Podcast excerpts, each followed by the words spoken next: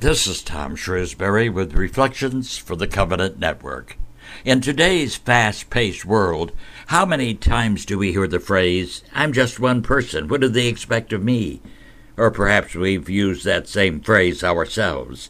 Well, the truth of the matter is, we are living in a fast paced world, and the demands on our time and talents are often limited. I know I have that problem too, and Sometimes it's annoying when people harangue me on getting a particular task done.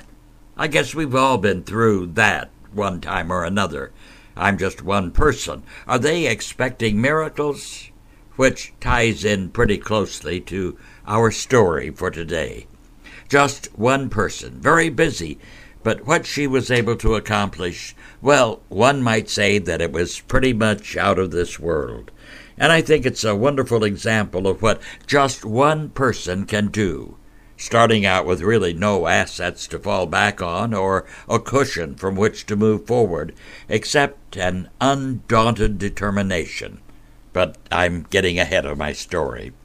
But before I start, let me repeat one of my personal and strong beliefs, and that is our saints of the church provide us with an example Perhaps even more than that, they give us direction and examples on how we are to live, what we are called to do, and what really should be important in our lives and our priorities. That's why Agnes was so important with what she accomplished in her life. But let's start at the beginning.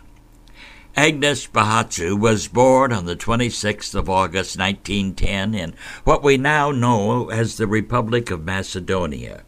Her middle name was Gonchi, which in the dialect of that area meant rosebud. Perhaps that name was an omen of what was to certainly place her as a beautiful flower in God's heavenly garden. She was the youngest of the family, and her father died when she was just eight years old, and her mother then raised her as a Roman Catholic. As the years passed, she was both intrigued and fascinated with stories about the lives and exploits of the saints of the church, and, and found a great interest in the accomplishments of the missionaries of the church. One can imagine her visualizing herself as a missionary in those peaceful moments when she crawled into bed at night, seeing herself one day perhaps serving God as one of His missionary children. These dreams continued over the next six years until she reached the age of 18 and her dreams were no longer flights of fancy, but now a reality as she left home to join the Sisters of Loreto with the ultimate goal of actually realizing her dreams of becoming a real life missionary in the service of God. And so the time came when she left home to follow her dream. Agnes's life would change forever, and she would never again see her mother or sisters, and her name would change too. As a religious, she had found great inspiration with the life of the little flower, St. Therese of Lisieux, and the life of the little flower would be a motivating factor in her life too. So it was only natural that she took the name Teresa as her own religious name, since Therese was also a patron saint of missionaries. Her religious order was expanding in the Far East, particularly in areas in which English was spoken, and since she did not speak this new language, she was sent to an abbey in Ireland where she would become proficient in this English language before her actual missionary days would start. Being a bright and enthusiastic young woman, her English became fluent and an easy second language, and so she was sent first in 1929 to Darjeeling near the Himalayan mountains in India, and from there to Calcutta, where in 1937 she took her solemn vows as she was teaching in a convent school and becoming known as Sister Teresa. Her dreams, fueled by the life of the little flower, were taking flight from imagination to a reality that would literally one day shake the world. Over the years, as she labored in the school, she was becoming more and more aware of the extreme poverty surrounding her, and this horror sapped the joy of what she was doing. And then, to add to the misery of her surroundings, a famine struck with uncompromising ferocity to the city in 1943, drenching the town in misery, only to be exceeded by an outbreak of Muslim Hindu violence three years later that added fuel to the horror of the area, creating an atmosphere of futility and terror. It had a horrifying effect on Sister Teresa, Actually, for 20 years, Teresa's life of serving others filled her with happiness, and she was recognized for never shirking from difficult or unpleasant tasks. Perhaps it would be best to say that she was certainly noted for her hard work, her tenacity, and an outstanding ability to organize her work with clarity and precision, all for the greater glory of God and her fellow man. But her life was to change forever on the 10th of September in 1946 as she was returning to the convent in Darjeeling from Calcutta for her annual retreat on a train. And as the miles passed by, a strange feeling was etching its way into her mind with what she would later describe as a kind of a call within a call giving her with what I imagine she felt as a message from God, urging her to move in a direction He had planned for her to follow. She would later recount that she felt as if God was giving her a special assignment, and that it was His wish for her to leave the comfort of her convent and to actually live among the poor, where it would be easier for her to carry out His will of actually providing care and help for the poorest of the poor. In her mind, this was not a request or a suggestion, but an order. She would say, quote, To fail would have been to break the faith. End of quote. So she felt it necessary to obey. This could not just happen overnight, it would take time and planning well, accepting her challenges as God's will and to be more a part of the world around her, she became an Indian citizen. And she replaced the traditional habit she had worn as a sister of Loreto with a simple white cotton habit or sari with traditional borders of blue, perhaps in honor of the Virgin Mary, as she began her life and missionary work among the poorest of the poor in 1948 when she actually moved into the slums and, and started a school to help prepare children for a better life and a knowledge of God's love, a love which she shared with him. Not only was she trying to educate the underprivileged around her, much of her time, efforts, and care was also spent trying to ease the plight of the destitute and the starving who were everywhere surrounding her. Sister Teresa wrote in her journal about all the difficulties she was experiencing, writing not as a complaint, but as a record or blueprint that could be helpful in the future. She outlined what was necessary for her to personally do since she had no money or income. To help just herself would have been difficult, but that difficulty was magnified because she assumed the responsibility of begging just for the food and basic supplies she needed to move what would be her order forward and to serve all of those around her who were in desperate need where once she had lived in the comfort of a clean and orderly convent, although plain and simple, she was now existing in conditions of poverty almost beyond what would be our comprehension. One could only imagine the thoughts that raced through her mind. How simple but comfortable the monastery was. And then she would look where she was and one could only imagine the terrible temptations she must have faced to say, Well, I at least tried, and then go back to the monastery. But that was not in her nature or in God's plan. She would write in her diary again Our Lord wants me to be a free nun covered with the poverty of the cross. Today I learned a good lesson. The poverty of the poor must be so hard for them. While looking for a home, I walked and walked until my arms and legs ached. I thought how much they must have ached in body and soul, looking for a home, food, and health. And then the comfort of Loreto, her previous convent, came to tempt me. She went on to say, You have only to say the word, and all of that will be yours again. These were the thoughts that were going through her mind. The tempter kept on taunting her, taunting her of her free choice. And then she would say, My God, out of love for you, I desire to remain and do whatever be your holy will in my regard. I did not let a tear come. The end of her quote. Small in stature, but great in purpose, Teresa continued her mission with the realization that it would be impossible for her to make any impact by herself the immensity of the problems were too great, the sufferings and poverty too widespread. She would need other helpers, other sisters, but she would, she would also need approval from Rome.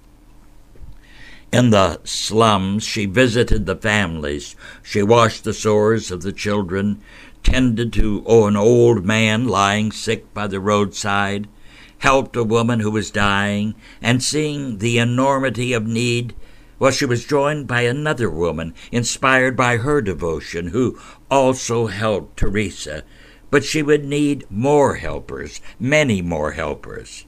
Well, she started things in motion by writing an outline, citing the unmet needs and the crisis facing the poor and the underprivileged, along with the possible solutions that would help alleviate their sufferings by the future members of her proposed order. After evaluating her request, Teresa was notified on the 7th of October in 1950 that permission from Rome had been granted, enabling her to create and recruit a congregation that would ultimately be known as the Missionaries of Charity. Her mission statement described their purpose as caring for the hungry, clothing the naked, becoming as the eyes of the blind, caring for the homeless, providing services for those with leprosy. In addition, another part of their charism would be their loving attention to those who were being rejected by the mainstream of the country's population, which might be described as the unwanted, the unloved, and those for whom no one cared for whatever happened to them.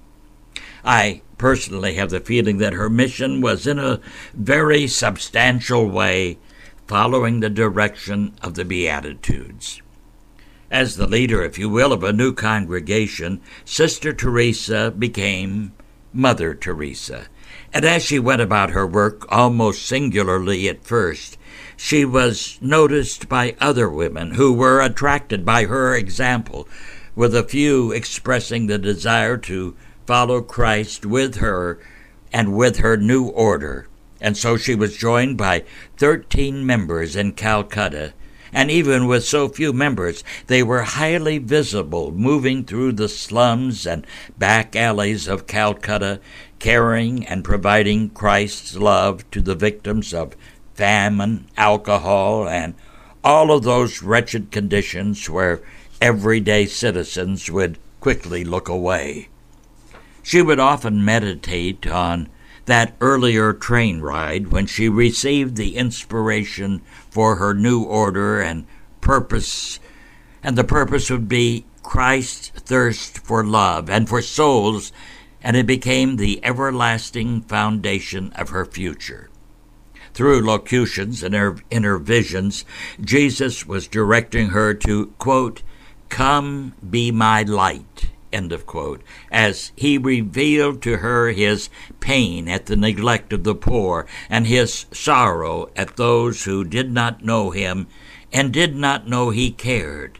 And it was clear to her then exactly what Jesus was asking her to do to radiate his love for souls.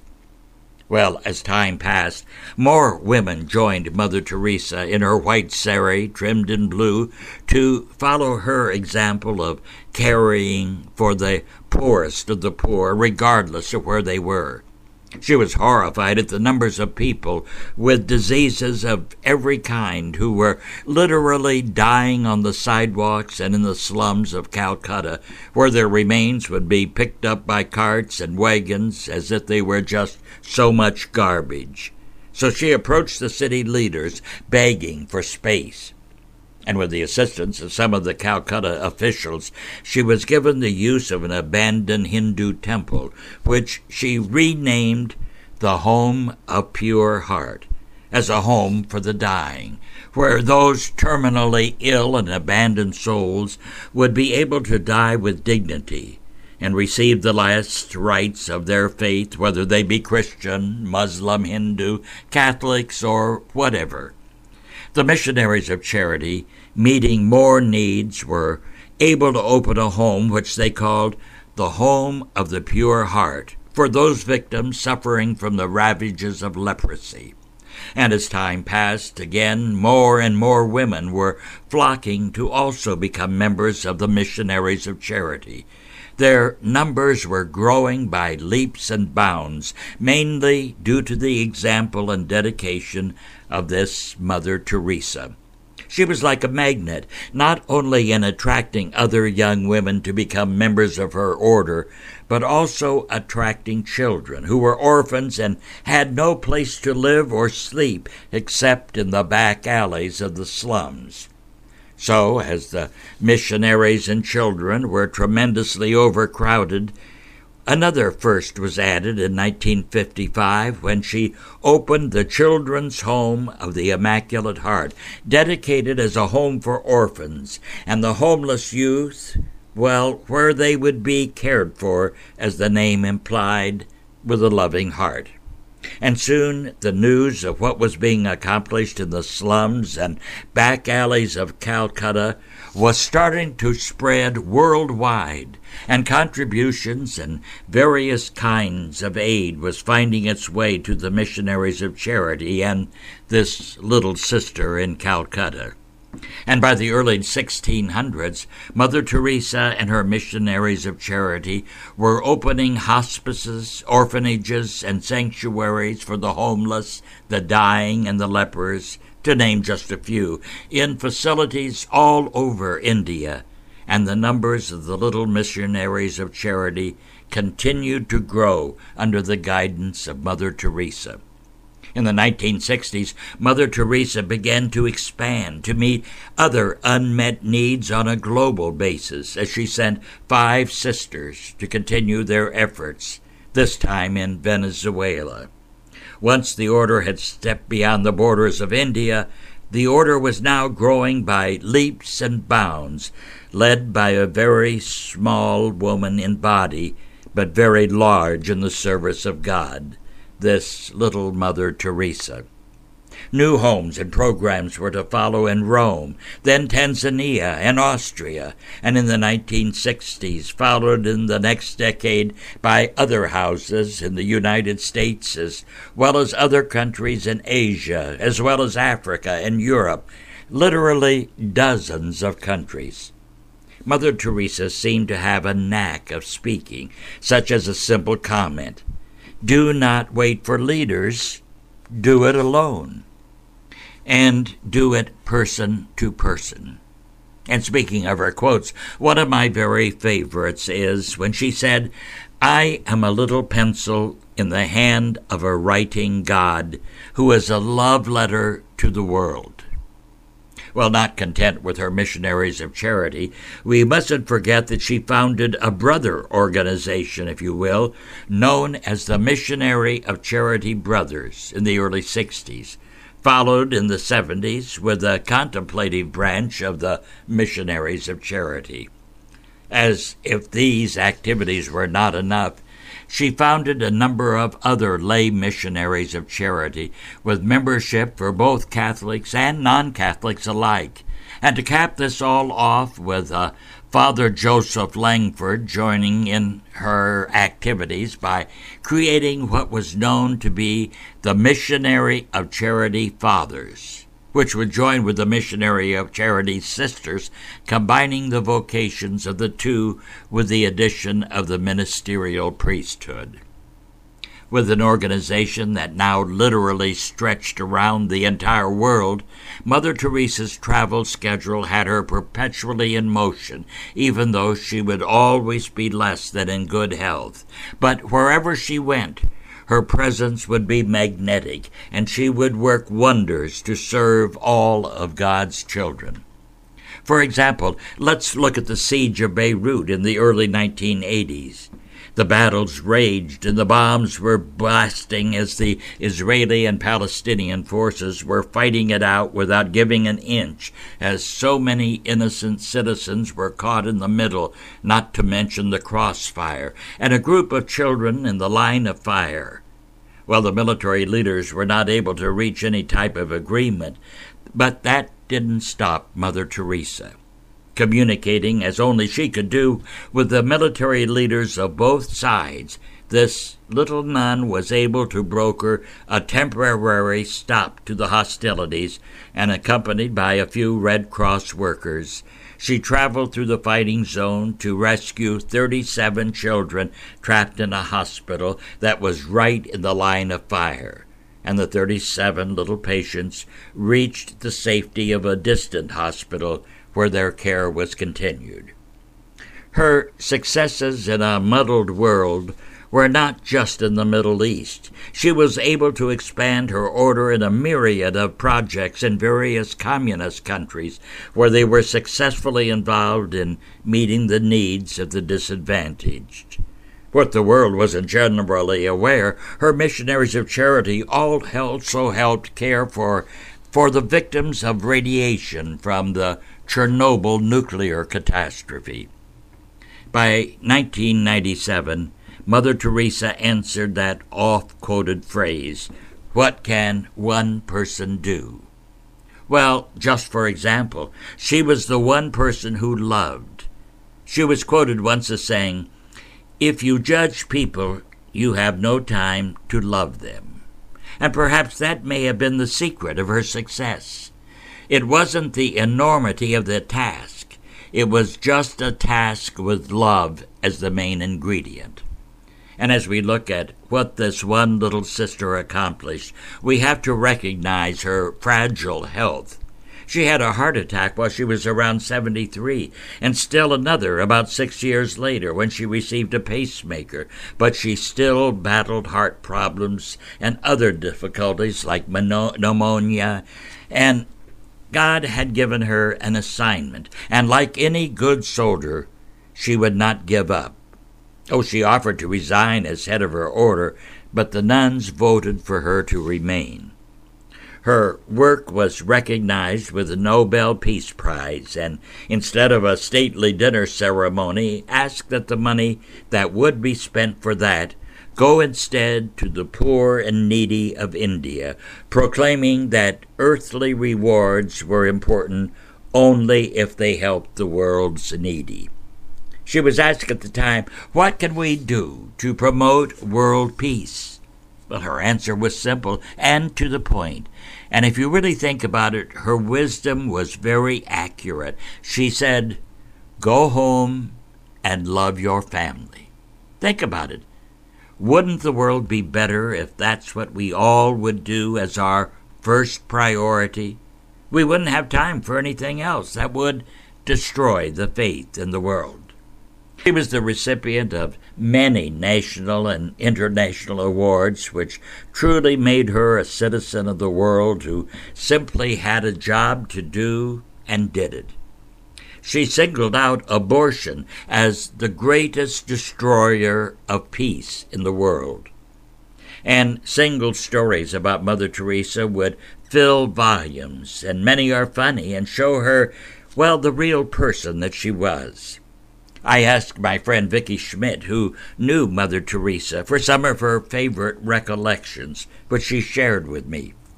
For example, Mother Teresa was boarding a plane out of Dulles Airport. She was carrying a very large cross someone had given her to take to another house she was opening. She boarded the plane, carrying the large cross, and sat down in her seat, holding it on her lap. The flight attendant approached her and suggested that since there was an empty seat in first class, that mother move to that seat and the stewardess would secure the large crucifix and strap it into her coach seat. Mother replied, No, it is Jesus who must go to first class, not me. And so it was. She also told me the story that Brother Jeff, general servant of the, of the Missionaries of Charity Brothers, shared with her a few years ago. It was not uncommon for well known people to go to Calcutta and want a meeting with Mother Teresa.